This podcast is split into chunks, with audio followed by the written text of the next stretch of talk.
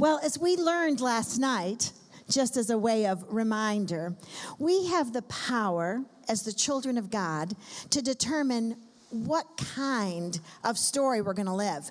We, we have the power to determine is our story going to be a tragedy or a comedy, right? Is our, our story going to be a memorable story or a forgettable story? Um, will the story we write be epic or will it be short? Will the story that we write be eternal? Will there be any eternal takeaways from the life that we're living today? Will the moral of our story impact anybody's life at all? You know, as we're writing our stories with the greatest author of all time, we have to submit everything we are to him. We have to submit our outline to him, our plans, our heart to him, our opinions to him. That's the hard one, isn't it? To submit your opinions to the Father. Um, we have to submit our endings to him, saying, Lord, I want my story to end the way you want it to end. So do a new work in me. You know, all stories have a main character. And as we learned last night, you better not be the main character of your own story. You were never meant to be the main character. You were meant to play a supporting role in your own story. That the main character in your story was always meant to be Jesus, your Savior and your friend. So today, one of the things we're going to evaluate is who is the main character in your personal story. And I'm going to ask the Holy Spirit to just speak to you and talk to you about some shiftings and some rearrangings that need to happen in your life. Because you can either play a supporting role and let the Lord be the main character, or you can grab all the attention for yourself and be the main character. But I wouldn't advise that because that is not a story of victory. So this morning, we're actually going to talk about one person in the Bible who lived a larger than life story and who learned through the seasons in his life, because it is a learning process. We are all on a learning curve. This particular man learned how to allow the Lord to be the main character in his story. This man learned through trial and error, which we all do, how to allow the Lord to write his story. His name is Moses. You might have heard of this guy before, because other than the Lord, other than God, other than Jesus, his name is mentioned more in the Bible than any other person's name. Isn't that interesting? His name is mentioned in 784 verses in the Bible. It's mentioned 705 times in the Old Testament, which is understandable because he's an Old Testament character. But did you know that his name is also mentioned 79 times in the New Testament? Now, that's what I call a life of impact.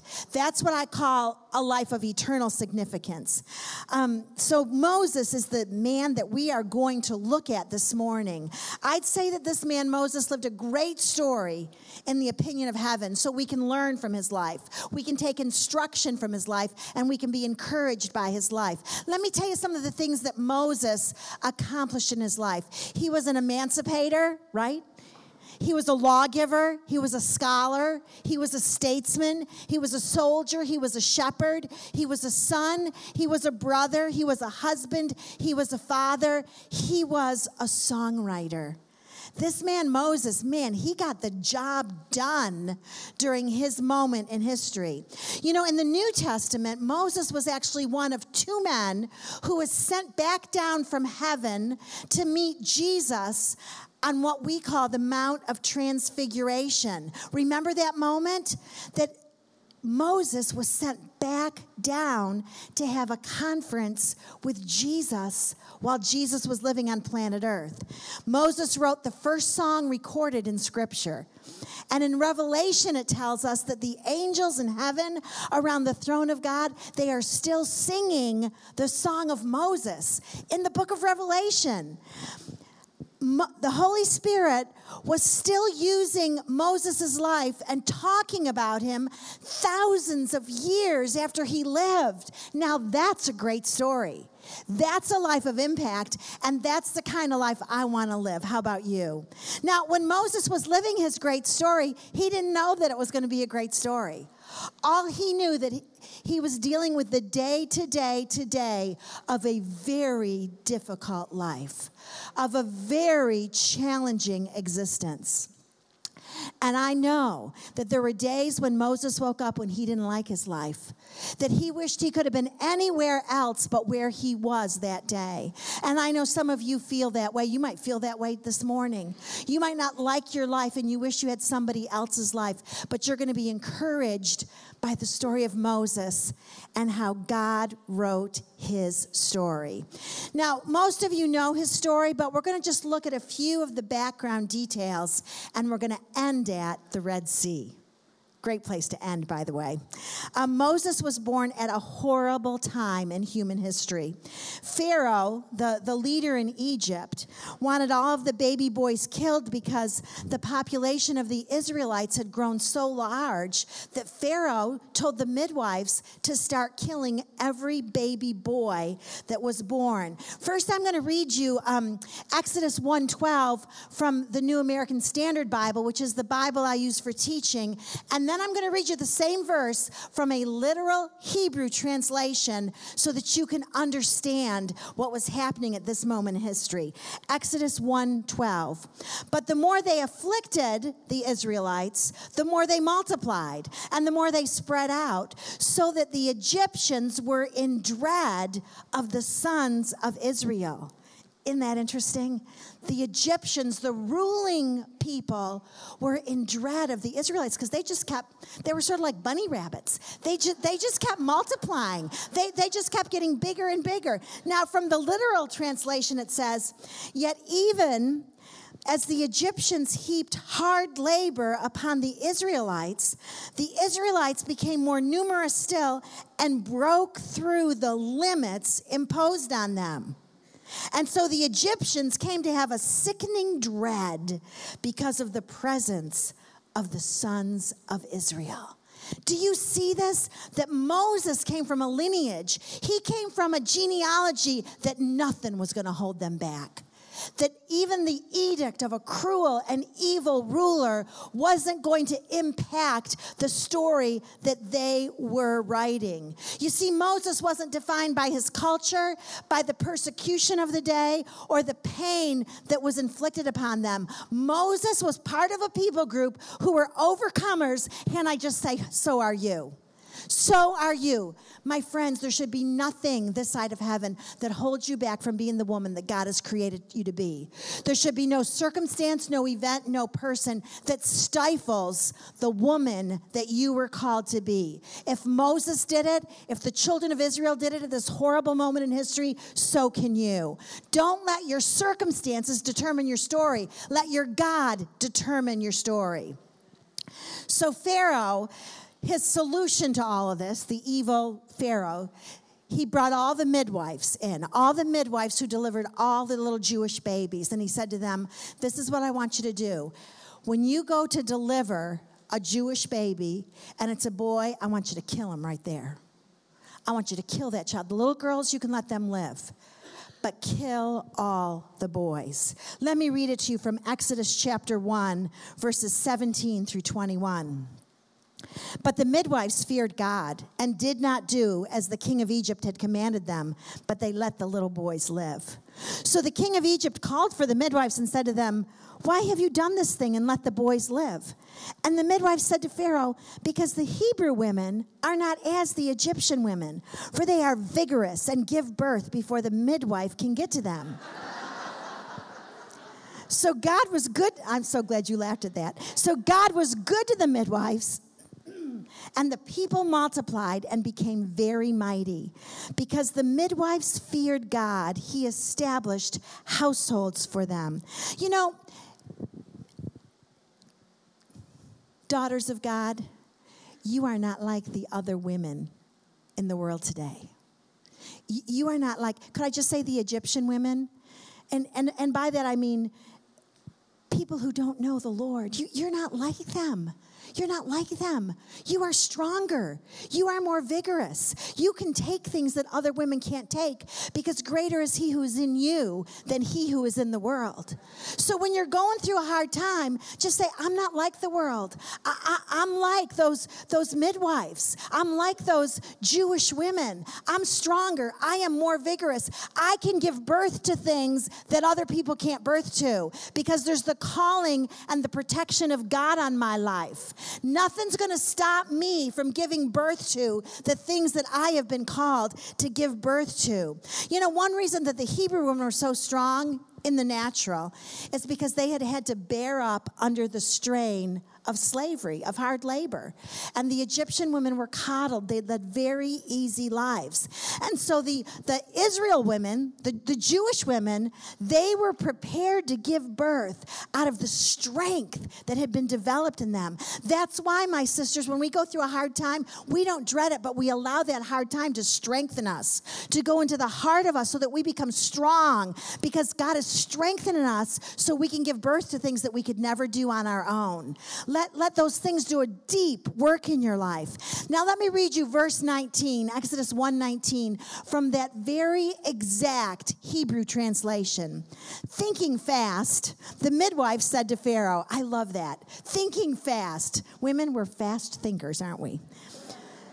They said, Pharaoh, we couldn't help it because unlike Egyptian women, the Hebrew women are robust. Look at the girl beside you and say, You're robust. The Hebrew women are robust. In fact, before the midwife can get to them, they have already delivered their babies.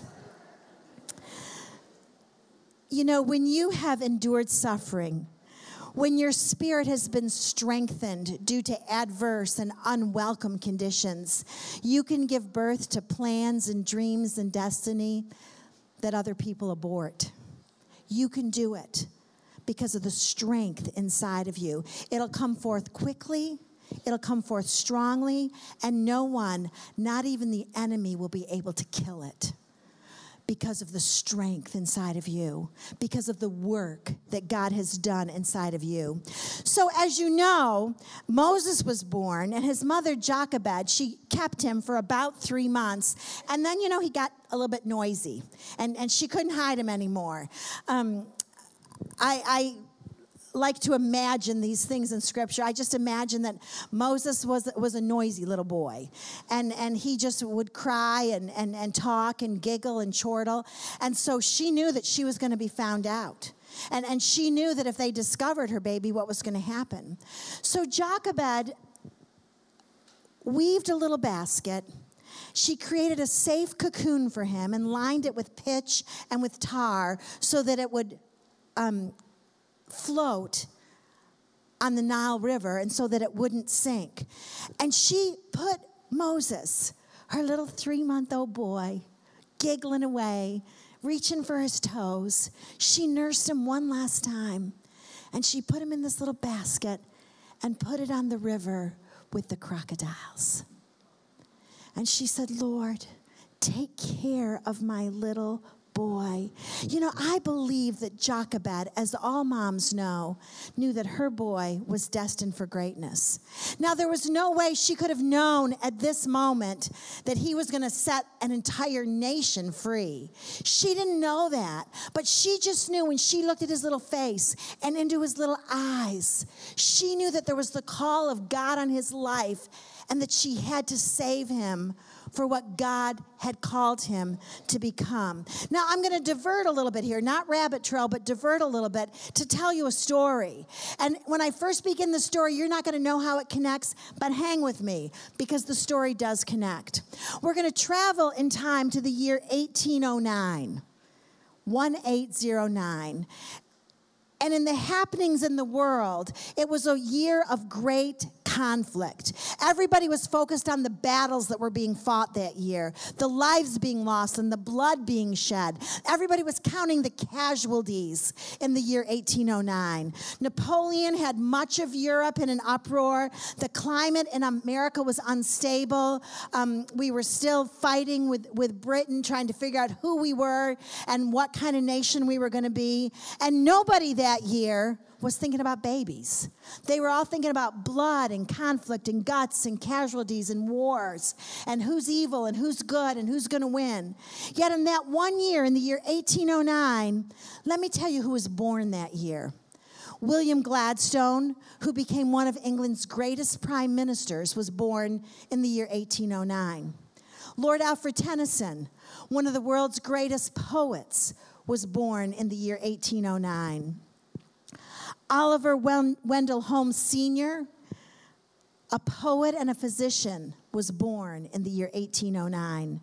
Frederick Chopin and Felix Mendelssohn, two of the greatest composers who have ever lived, were born in the year 1809. So now I'm going to read you a quote by a Christian historian who commented on what was going on in the world in 1809. This is what Boreham said Which of the battles of 1809 mattered more than the babies of 1809? When a wrong wants righting, or a work wants doing, or a truth wants preaching, or a continent wants opening, God sends a baby into the world to do it. That's why the birth of Moses mattered more than the edict of Pharaoh, because God sent a person to get the job done. That's why I'm going to talk to the moms for a minute. That's why how you raise your children matters more than what's happening with ISIS, than who the president is, than what the interest rate is at. What, how you raise your children matters more than any of that. You know, one of my role models walked into eternity this week. Her name was Barbara Bush. And this is what Barbara Bush said Your success as a family, our success as a nation, depends not on what happens inside the White House, but on what happens inside your house. So, how you raise your children matters. It matters to the plan of God. And, young moms, as you're writing your story, as you're beginning to write your story, the most important part of your story is how you raise your children. So raise them for kingdom purposes. Don't back off. So Jochebed, Moses' mother, knew that the story of God is always a story of triumph and destiny for his people, even though it begins little. Babies are little. Even though it begins little, she knew that God was going to do something great. Jochebed knew what you and I know, what the Holy Spirit spoke in the New Testament. Jochebed knew thousands of years earlier that greater is He who is in us than anything that's happening in the world today. Well, as you know, Moses was discovered by Pharaoh's daughter, and he was raised in the palace. And when he was 40 years old, you're sort of getting the Cliff Notes version of the story, because I want to get to the Red Sea, okay? We're going to take a vacation at the Red Sea today. Um, when Moses was 40 years old, he killed a man and then spent 40 years in the wilderness. And this is what we learn from this section, these years of Moses' life. Raised in the palace, killed a man, 40 years in the wilderness. Doesn't sound like a bestseller to me, does it to you? But this is what we learn from Moses the middle of your story is not the end of your story. Let me say that again. The middle of your story is not the end of your story. You know, we never have an end without a middle, but the middle is not the end. So do not mistakenly believe that the middle of your story is the end of your story because it's not. If the story of Moses had ended with a murder and 40 years in the wilderness, it wouldn't have been very inspiring. But that is not how the story of Moses ended. God is able to transform the middle of your story into a story of triumph if you will let Him, if you will respond to Him, if you will submit to His ways. Do you know what God does with ordinary men and women who've blown it? Who've spent too long in the wilderness, maybe the wilderness of depression, the wilderness of discouragement, the wilderness of debt, the wilderness of infertility, the wilderness of adultery. Do you know what God does with those people? I'm so glad you asked. What he does is he calls them by their name. Exodus 3, verses 1 through 4. You know, that's one of the happiest sounds in the world to a Bible teacher is the turning of Bible of your pages in your Bible. Exodus 3 1 through 4. Now Moses was pasturing the flock of Jethro, his father in law, the priest of Midian. And he led the flock to the west side of the wilderness and came to Horeb, the mountain of God. And the angel of the Lord appeared to him in a blazing fire from the midst of a bush. And Moses looked, and behold, the bush was burning with fire, yet the bush was not consumed. So Moses said, I must turn aside now and see this marvelous sight, why the bush is not burned up. And when the Lord saw that Moses turned aside to look, God called to him from the midst of the bush and said, Moses, Moses. And Moses said, Here I am. You know, it's often in the most uncomfortable circumstances of our life that God calls our name, that he tries to get our attention. And so now this is scripted out for us in, in, in this conversation with Moses and with God. So, so you don't have to wonder what to say. You don't have to wonder what your part is of the dialogue. When God calls you by your name, how you respond is by saying, Here I am. That's your part of the script. Write it in your dialogue. When God calls you, there is no other response but God, here I am. Here I am, God. Here I am. Let's read verse 5, Exodus 3 5.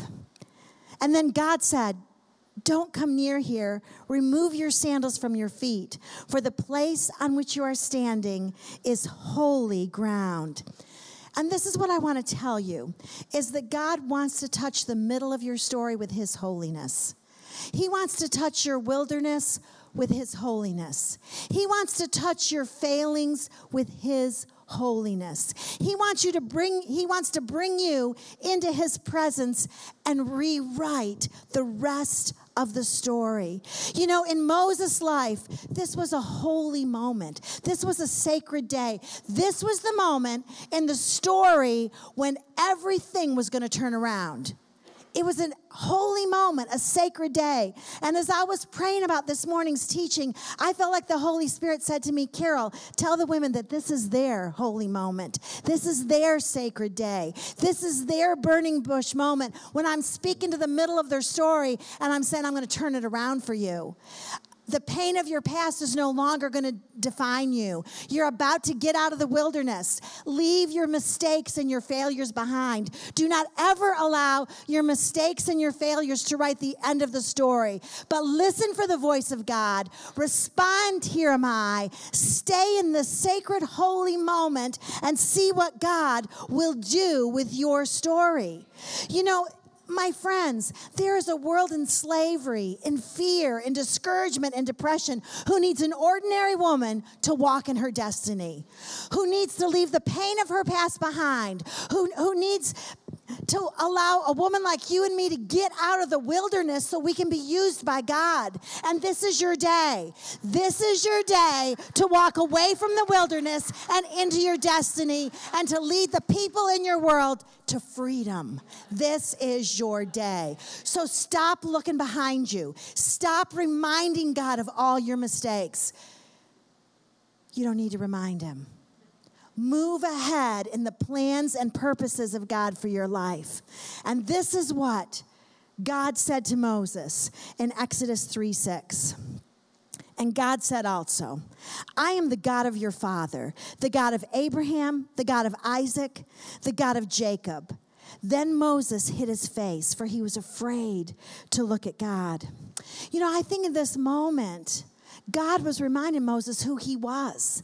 And that's what God wants to do with you today. God wants to remind you who you are. And, and so, what God did with Moses in this moment, he said, God, Moses, um, God said, Moses, let me remind you of your genealogy. Let me remind you of the stock from which you come. And when we see these names, um, when we see Abraham and Jacob and Isaac, we, we think superstars. We think Biblical Hall of Fame. We think home run hitters. We think national champions. Don't, don't you think that when you see those names? But if we were to dig a little bit deeper, I wonder if God was saying to Moses, Moses, Abraham lied. Jacob was a cheat. Isaac was a mama's boy. And if I use them, I can certainly use you. And that's what God is reminding you today. No matter what you've done, no matter how you've blown it, no matter what mistakes you've made, no matter how many years you've spent in the wilderness of life, today is your day. God is calling you by name to lead you out of the wilderness because He needs a woman just like you to make an impact on the world in which you live. God was saying, Moses, are you ready for a rewrite? Are you ready to take your eraser and, and, just erase some of the chapters you've written? You know, God has an eraser, and He loves to erase all the mistakes that we've made from the story that we're writing. He loves to erase them and stamp forgiven on those pages. Mercy compassion, justification. No matter what you've done in your life, there is nothing the, the eraser of God cannot and will not remove. And so, women, today, one of the things I wanted to tell you is believe what God says about you, not what your past says about you. God has an opinion of you, and it's good. God loves you so much. And when you remind him of your past, he says, What are you talking about? I don't remember that. It's under the blood, which is the eraser that God uses. So in this moment, you know, God said to Moses, Hey, hey, Mo, I'm going to use you to set my people free. And Moses said, Are you sure? Am I really the one? Have you tried that? You know, it didn't work for Moses, and it's not going to work for you either. If there's an assignment on your life, I wouldn't be arguing with God over it if I were you. And so God said, Yep, Mo, you are the one. And Mo, and Moses said, I just don't think I can do it. And God said, Okay, okay. Well, then I'll let Aaron come with you. Uh, you know, I'll give you somebody to sort of prop you up, Mo, if that's what you need. And so Moses and Aaron went to Pharaoh. And of course, you know, Pharaoh said, Nope, the Israelites are not going there. Staying here. They're working for me the rest of their lives. And so God sent the 10 plagues of on Pharaoh and on Egypt that didn't touch God's people. And finally, when Pharaoh had had enough, he said to, to Moses and Aaron, Get out of Dodge, leave, I'm done, just, I'm done, just go, go, leave me.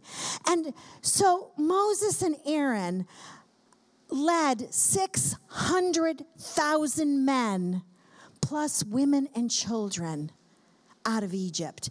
It was a miracle of epic proportions. History to this point had never seen anything like it. When God used an ordinary man whose past was full of mistakes, he shouldn't have been alive anyway, but all he did was say, Here am I, Lord. And God said, Good, I'm going to use you. God is waiting for a woman in this generation to leave her past behind, to say, Here am I, God, use me. No telling what the 300 plus women in this room could do by saying, Here am I, God. I, you know, I like to picture what's going on in the heavenlies when this moment happened. I think the angels were all a Twitter. I think they were just in an uproar. Can, can you see that? Can you believe it? Like God has done great things before, but can you even believe this is a genius day for God? God is helping Moses lead the people out of slavery. The plagues that had decimated Egypt hadn't touched the people of God. And God was now leading the people by a pillar of fire by night, night and a pillar of cloud by day. God is a genius. He was at the top of his game this day, and he's at the top of his game today. And he's able to do in your life and do for you just what he did for Moses and the children of Israel. Let's, let's jump ahead in the story and we're going to go take a vacation. Get out your beach chairs, get out your sunscreen, because we're about to linger by the shores of the Red Sea with Moses and the children of Israel. I love the beach. Do y'all love the beach? I love the beach. Let's go to the beach together. Winter's been too long. We're going to the beach. Exodus 14, verses 1 and 2. Now the Lord spoke to Moses, saying, Tell the sons of Israel to turn back and camp before Pi Hahiroth, between Migdol and the sea, and you shall camp in front of Baal Zephon, opposite it by the sea. You know, apparently, God's idea of a vacation by the sea is different than my idea of a vacation by the sea. Um, but I want to point out to you in this verse that God led the people of Israel to the spot on purpose and for a plan. There was no mistake that found the children of Israel by the Red Sea this day. Now, they didn't know what the reason was. All they knew is that God had led them there. And I want to talk to some of you today who are in a very difficult place. I want, to re- I want you to realize that the Lord either placed you there or allowed you to be there for reasons perhaps known only to himself at this moment.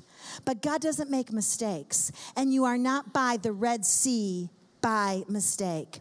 I can tell you this when God strategically leads his children to a place, it's for one of two reasons. So they'll trust him and so that he'll be glorified. Those are the only two reasons why the Lord would lead his children to the Red Sea so that it would lead us to a greater level of trust and so that he would be glorified today. And so, for those of you who are standing by the Red Sea today, let me encourage you this day, April the 21st, 2018 at your Red Sea moment, be more concerned for God's glory than for your comfort. Say, this is a day when I, this is a place where I'm going to trust God and where I'm going to be a receptacle of the glory of God. The next time you're overwhelmed, my friends, how many of you have ever experienced that emotion, being overwhelmed? Now, y'all, come on. Some of you need to raise both hands and both feet. But I have the script for you. Next time you're overwhelmed, instead of asking, how can I get out of this mess? Instead, this is your narrative, this is your dialogue. How can God be glorified through me in this situation? How can I bring glory to his name at this Red Sea? It's, it's not the vacation rental that I thought it was going to be. But how can God be glorified through me in this situation? So now, the children of Israel are at the Red Sea waiting for God's next direction, waiting for God's next leading. When Pharaoh realizes what he's done. He's a low down, dirty dog of a leader. And, and he realizes, What have I done? I have lost my workforce. I have lost all my slaves. So he changed his mind. And, and he, he talked to his best fighting battalions. He said, Let's go get them. Let's chase after them. Let's go bring the children of Israel back to Egypt. And so here the children of Israel are at the edge of the Red Sea with Pharaoh thundering behind them in, in his chariots with, with fighting steeds and battalion, the, fight, the finest fighting forces of the day. And I wonder what the children of Israel were feeling. I know because I've been in that place before. I know what it's like to be at the edge of the Red Sea and he, hear Pharaoh coming, hear, hear the enemy coming behind me. You know, I, I wonder if the children of Israel are saying, okay, God, what, what are you going to do now? God, are you on this? God, do you know what kind of catastrophe this could turn into? But I want to sort of turn the tables on you this morning.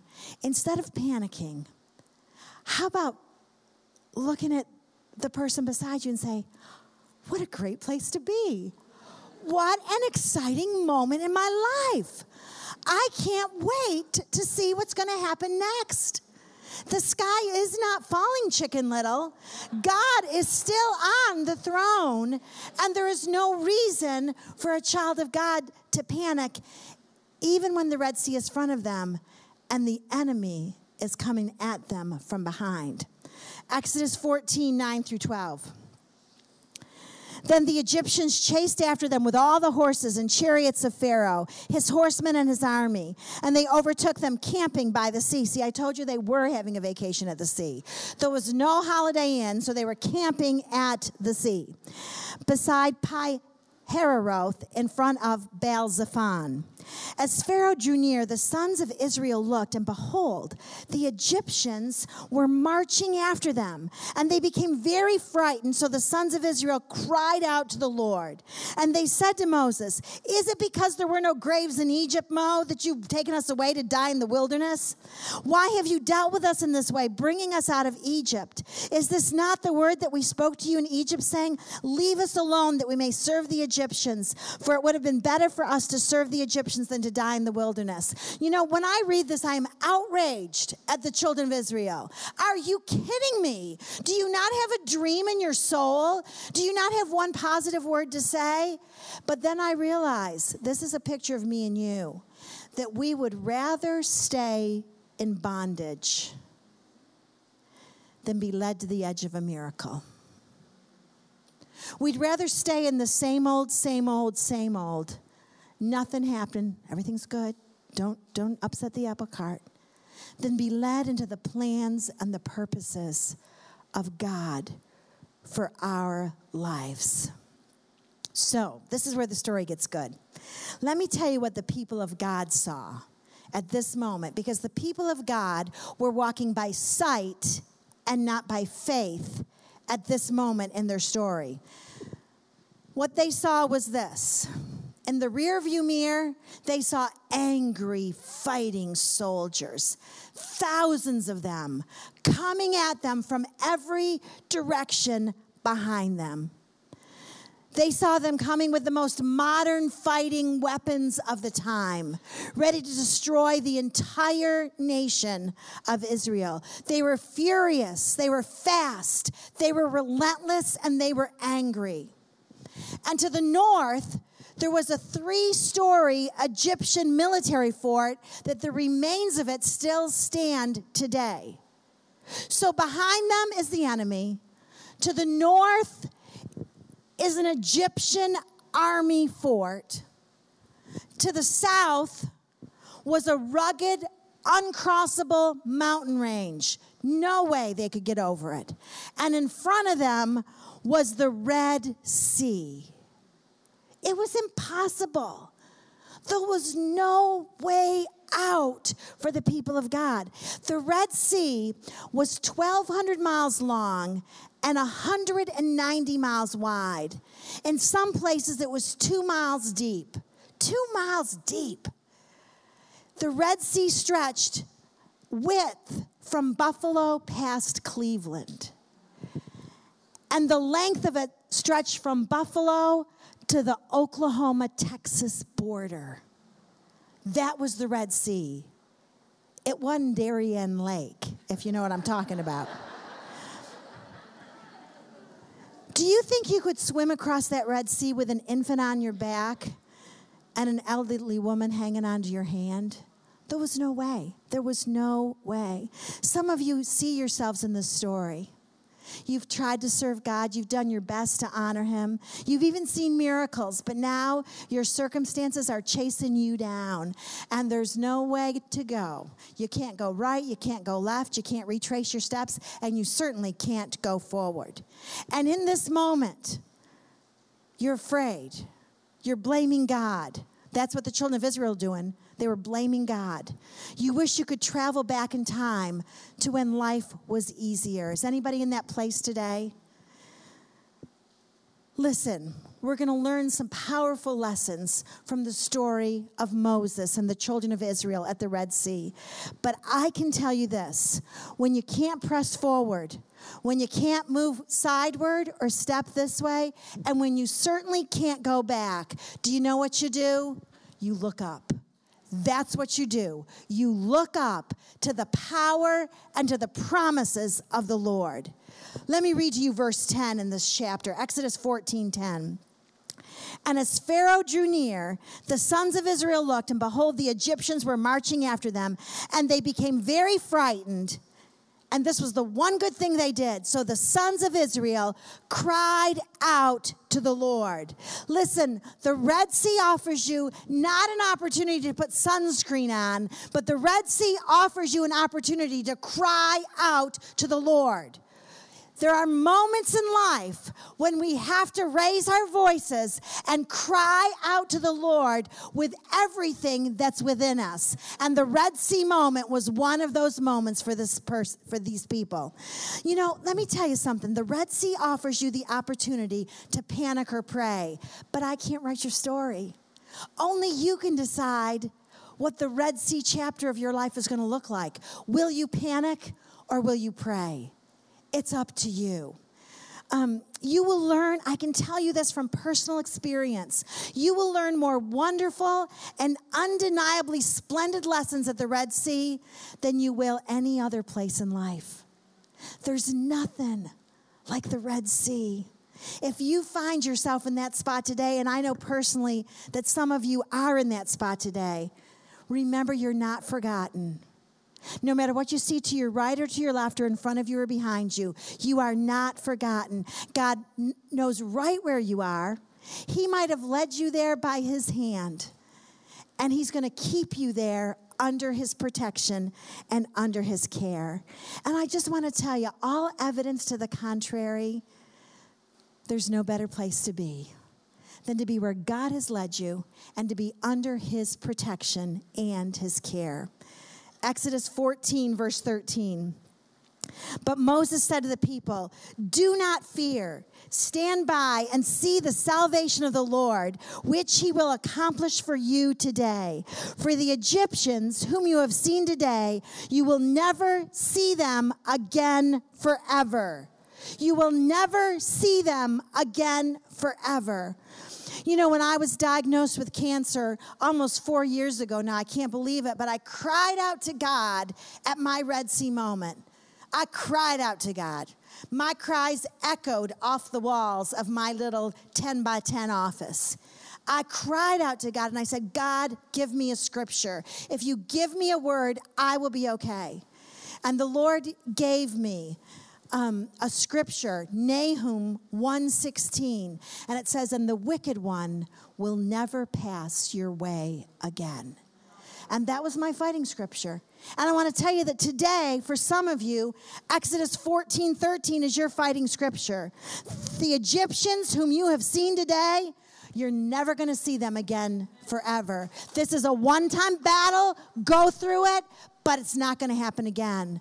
But fight with that verse, declare that verse. The same God who was with the children of Israel at the banks of the Red Sea is with you today at your Red Sea moment.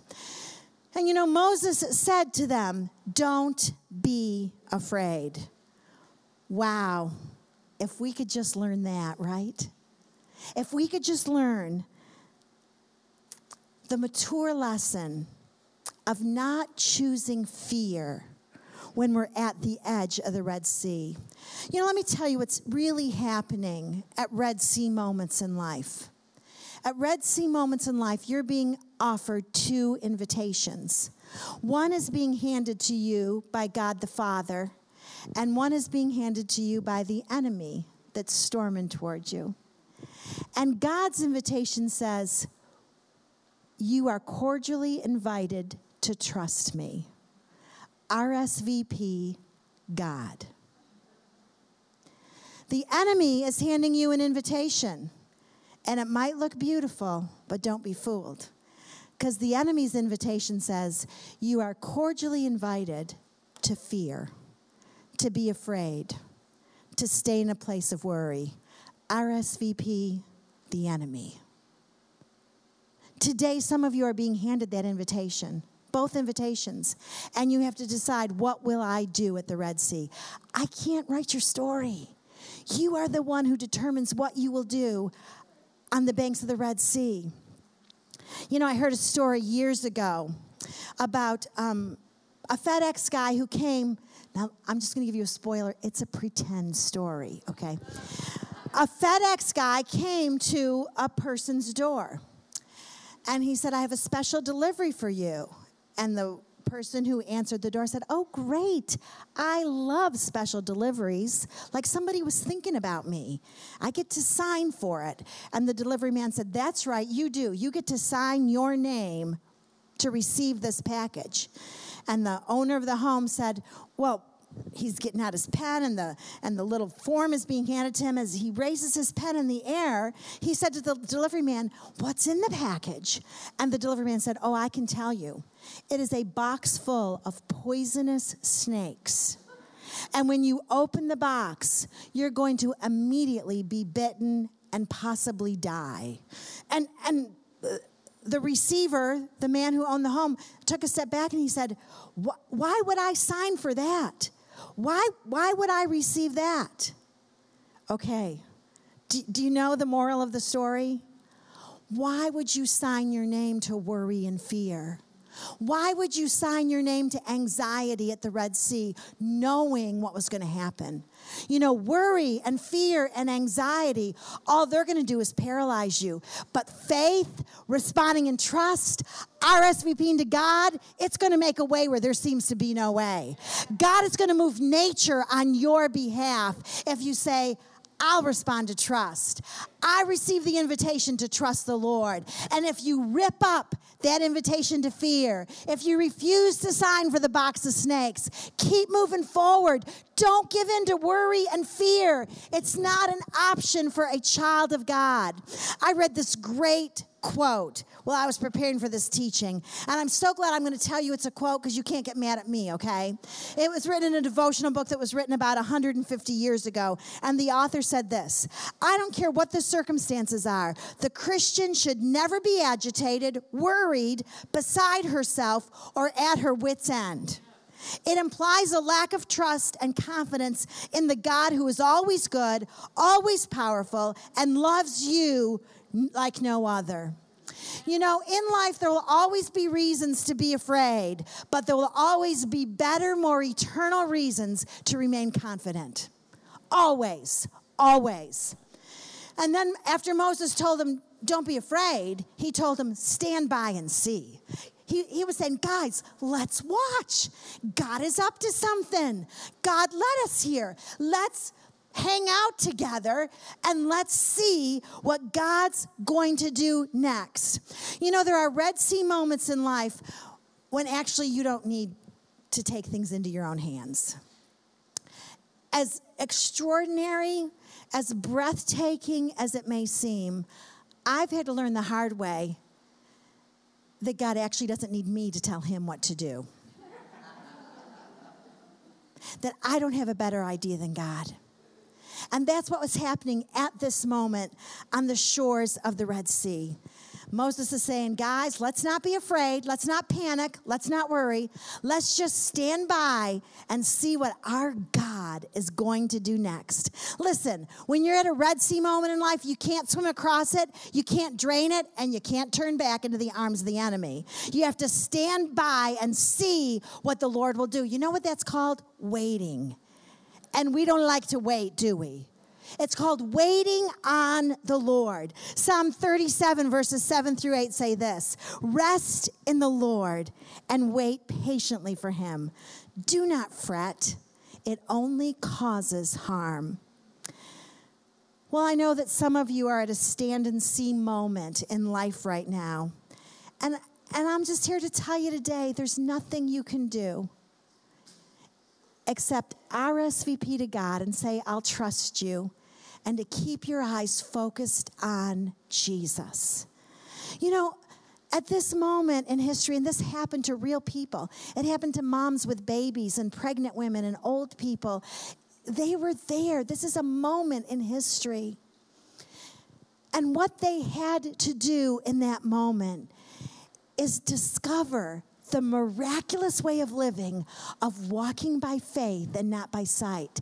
And let me tell you, sisters, you haven't lived until you've discovered the principle of walking by faith and not by sight. If all you're doing is walking by sight, you're going to live a boring, worrisome existence. But if you can decide, like Christy's little story about septic tanks, to walk by faith rather than sight, the whole world is opened up to you. Certainly, the Red Sea will be opened up for you. Remind yourself at your Red Sea moments that God's got this and He's got you. He's not surprised by your Red Sea. He's not surprised by the enemy chasing you down. He's not surprised by the mountain range, and He's not surprised by the army fort that's standing to your left. He may have put you there just so that He could get your attention long enough to hand you the invitation to trust Him. You've been so distracted by pleasures and by delights and by the things that you think are important important. God may have invited you to this moment so he could get your eyes on him. At the Red Sea, God placed his people in a position where his presence had never been so necessary to them. Using difficulty, he cultivated within them a greater appreciation for his power. You know, the Lord's presence is never so sweet as it is in moments of appalling difficulty. Now, let me tell you something. I don't believe that God causes bad things. I don't believe that. I don't believe that. You know, when, when I was diagnosed with cancer, I just decided to go ahead ahead of time and forgive everybody for everything they were potentially going to say to me. and and one very sweet, well-meaning woman who's not here, okay, y'all, she's not here, said to me, Carol, I'm so sorry that cancer is God's will for your life. What? Do we read the same Bible? Do we serve the same God? Listen, God doesn't send bad things, but we live in a fallen world. And there are moments in life when we're caught in the crossfire. And what God's given us for those moments are His presence, His promises, and His power. That's what He's given us for those Red Sea moments in life when we are caught between the devil and the deep Red Sea. What He's given us is His presence, His power, and it's His promises. It really is true. We can fear no evil, for He is with us. It's true. Verse 14, let me read it to you what the Lord said, what Moses, what the Lord said through Moses. Moses said, The Lord will fight for you while you keep silent. Moses said, Yeah, women can laugh at that because we know how hard that is. Moses said, If there's any fighting to be done, you're not going to do it. God's going to do it. You know what Moses said? He said, Zip it, whine it, uh, stop it, stop whining, don't complain, don't worry out loud, just stop it. Stop worrying on Facebook.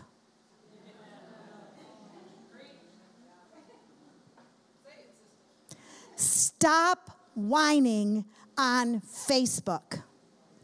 Are you kidding? We live at a moment in history where God has given us a platform that we can reach hundreds of people every single day to encourage them, to give them faith, to give them hope, to give them joy, to tell them the story of Jesus. And you're talking about your dog pooping? Are you kidding me? Are you kidding me? Are you kidding me? Do you want to write a great story or not? Quit whining, quit complaining, quit talking about the girl at work and your boss and your husband. Start telling the story of Jesus while we have this platform because it might not last very long. Use this moment. You know, I remember back in the 80s or 90s it was when when all of a sudden Russia was open to the gospel of Jesus Christ. And I remember a missionary came to our church and he said, the window's going to be often open a very short while. So while it is open, we've got to get in. We've got to go in during this open moment. We don't know how long the window of social media is going to be open to ordinary people like us. Come on. Tell the story of Jesus. Encourage people, give them hope, give them joy. It's why you're alive today. So, God may have put you here just to get you to trust Him. You know, I think unfortunately that, that many of us as believers in Jesus Christ, because we're real women with real lives and real pain, we have turned our prayer lives into pity parties. And that's what your, your prayer life was never meant to be a pity party. Now, you can come to God. You can tell him what's going on in your life, but pray from a position of power, not from a position of defeat. Say, God, I know you're well able to heal me from this cancer that's invaded my body. Lord, I don't like it, but I stand here to glorify you today. And I pray that you'll use me in every doctor's office, in every operating room, in every testing facility to tell the story of Jesus. And Father, I pray that you heal me in Jesus' name. That's how a believer prays when we're praying for our kids, Father God, you know that there's that one in our family who's turned his back on you. And, and, Father, this is breaking this mama's heart, but Father, I believe you love him more than I love him. So, Father, will you go after him? Will you chase him down with the Holy Spirit? Holy Spirit, be relentless and go after this one as women of God, when we're at the Red Sea moment, we pray from a position of power. We don't worry, we don't whine, we don't complain. We respond with trust. Faith will lead you where sight cannot take you. Verse 15. And then the Lord said to Moses, Why are you crying out to me? Tell the sons of Israel to go forward. Listen, it's time for some of you to move today. To some of you today, God is saying, Move. It's time for you to go forward. You don't need to stand still any longer. Don't let your circumstances paralyze you. Start moving. Go ahead. Do the next right thing. I don't know what the next right thing is for you. It might be a little step, it might be a big step. But start moving, girls. Don't stay trapped between the enemy and the deep Red Sea. Today is your day to start going ahead. You do your part and let God do his part. Your part is to lift up the staff of your faith, to celebrate the goodness of God, even when you're between the devil and the deep Red Sea. Listen, one of the things I wanted to tell you today is at the end of the story, I'm going to give you a spoiler because I've read the end of it. You know, Moses and the millions of people break out into song, which is great. I'm so glad they did. I'm so glad they worshiped the Lord when it was all over. But listen, you know what I dare you to do? I dare you to celebrate before the Red Sea parts on your behalf. I dare you to sing on this side of the Red Sea. I dare you to declare the goodness of God when nothing has changed in your circumstances. One thing I felt like the Holy Spirit said to me to tell you was this you party and it'll part. You party and it'll part. You start singing and God will make a way where there seems to be no way. You know, often in our humanity, we're more afraid, aware of the devil and the deep Red Sea than we are of the power of God. And God has called you at this moment in your life to affirm the power, the presence, and the promises of God. Psalm 139, verses 5 and 6 say this You have hedged me behind and before. Such knowledge is too wonderful for me. You know, when when in the natural, the Red Sea was behind them and the in front of them and the enemy was behind them. No, no, no, no, no. For people who walk by faith, God was in front of them and God was behind them. We are a faith walking people. Philippians 4 says, The Lord is near. Don't be anxious about anything. Hebrews 13, 5 says, I'll never leave you. I'll never forsake you, even when you're between the devil and the deep Red Sea. Psalm 78, 13 says, He divided the sea and caused them to pass through, and He made the waters stand up in a heap. The God of Moses is the God of you. The God of Moses at his worst moment is the God of you at your worst moment. You know, let me tell you this one thing I wanted to tell you this morning is that you don't have to feel the presence of God to know that He's there. You don't have to feel the presence of God to know, to know that He's with you, that He's promised never to leave you. However, I do want to just coach you a little bit on how you can access his presence. Because so many of us as believers go through life and we're so aware of the devil and the deep Red Sea that we never access who he is on our behalf. And so I just want to tell you two short things this morning. And, and I say it all the time to people being a Christian is not rocket science. So when I tell you th- these two things, you're going to say, Is that all she's got? Like she studied months for that? Yeah, I did actually. How do you access the presence of God? Through worship.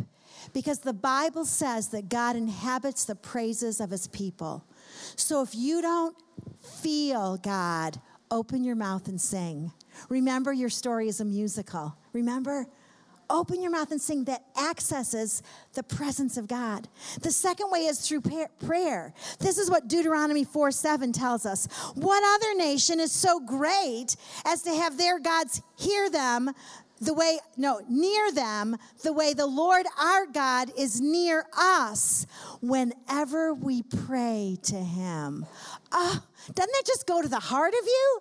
Doesn't that just go straight into the innermost parts of you? Who else has a God like our God that he's near to us when we pray to him?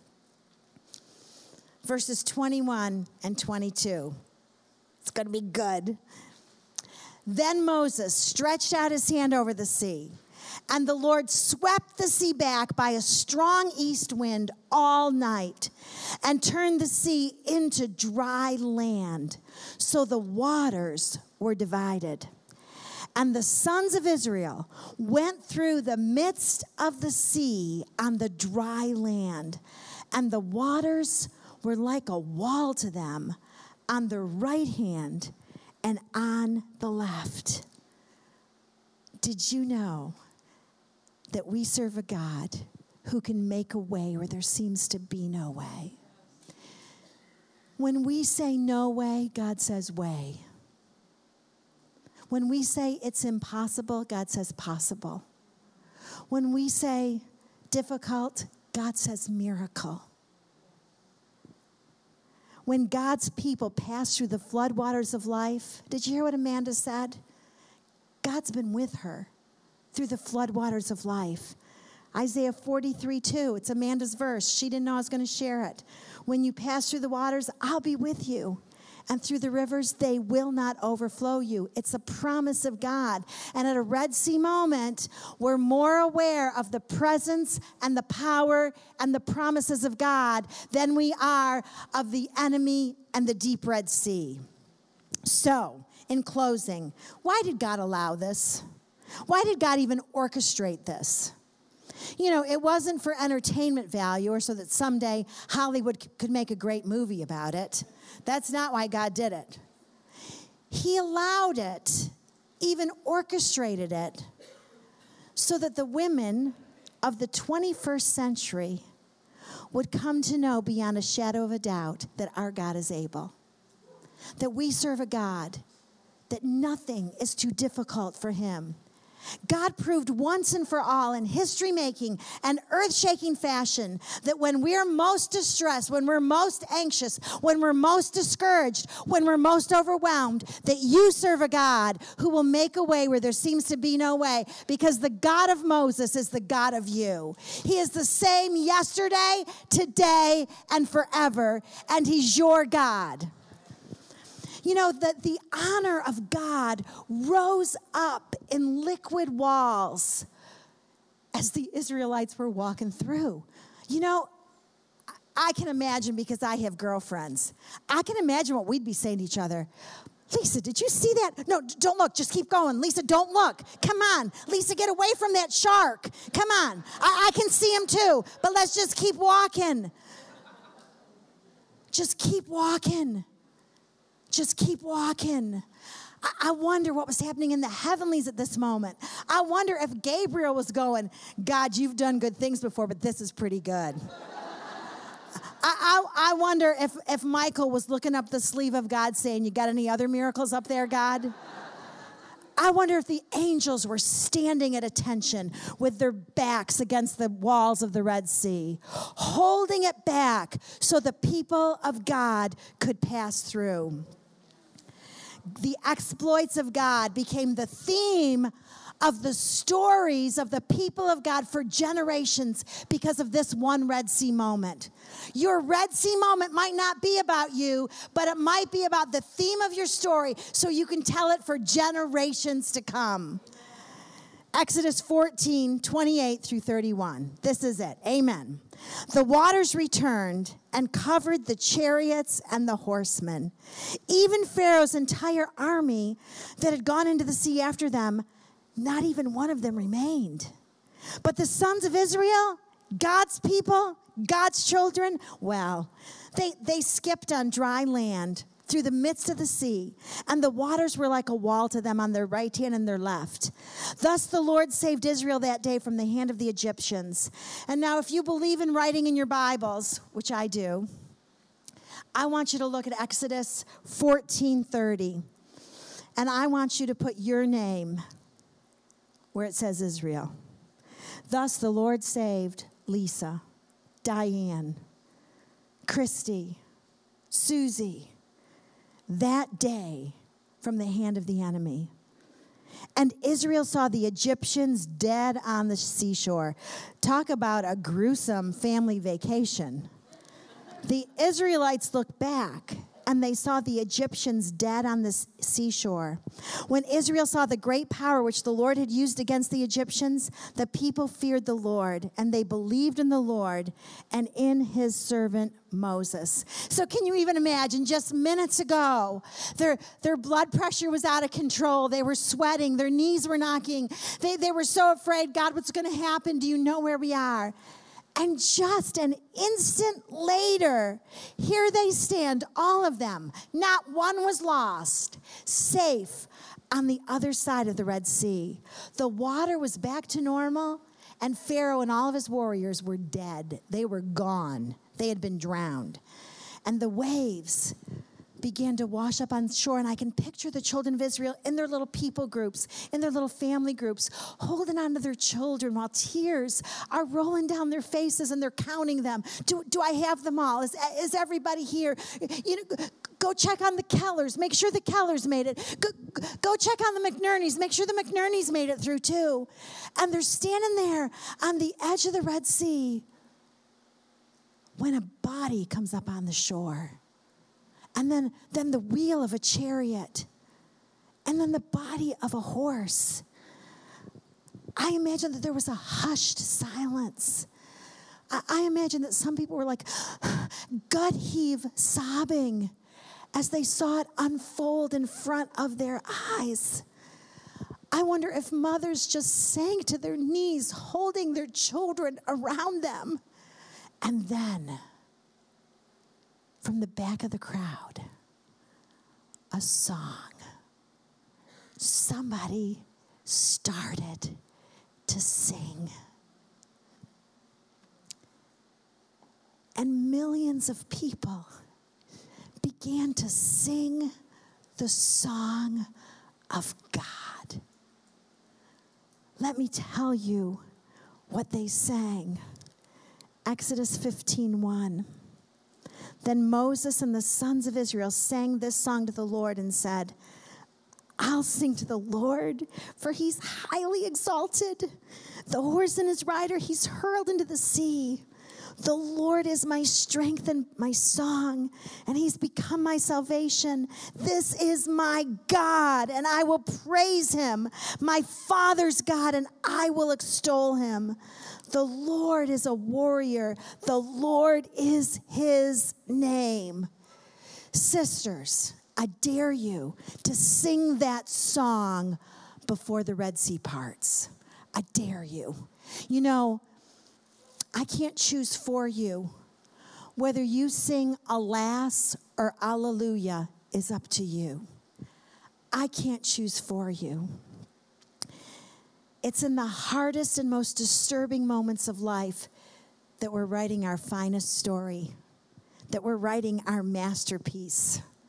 So, the next time you find yourself between the enemy and the deep Red Sea, between impossibilities and the enemy, remember the promises of God. remember that He's promised never to leave you or forsake you. And let that be the theme of your story. You know, we never encounter any situation in life in which God has not provided for us a precious promise to get us through it. Remind yourself when you're in that place that the God who was with the children of Israel is the same God who's with you. Worship the Lord in the middle of trauma.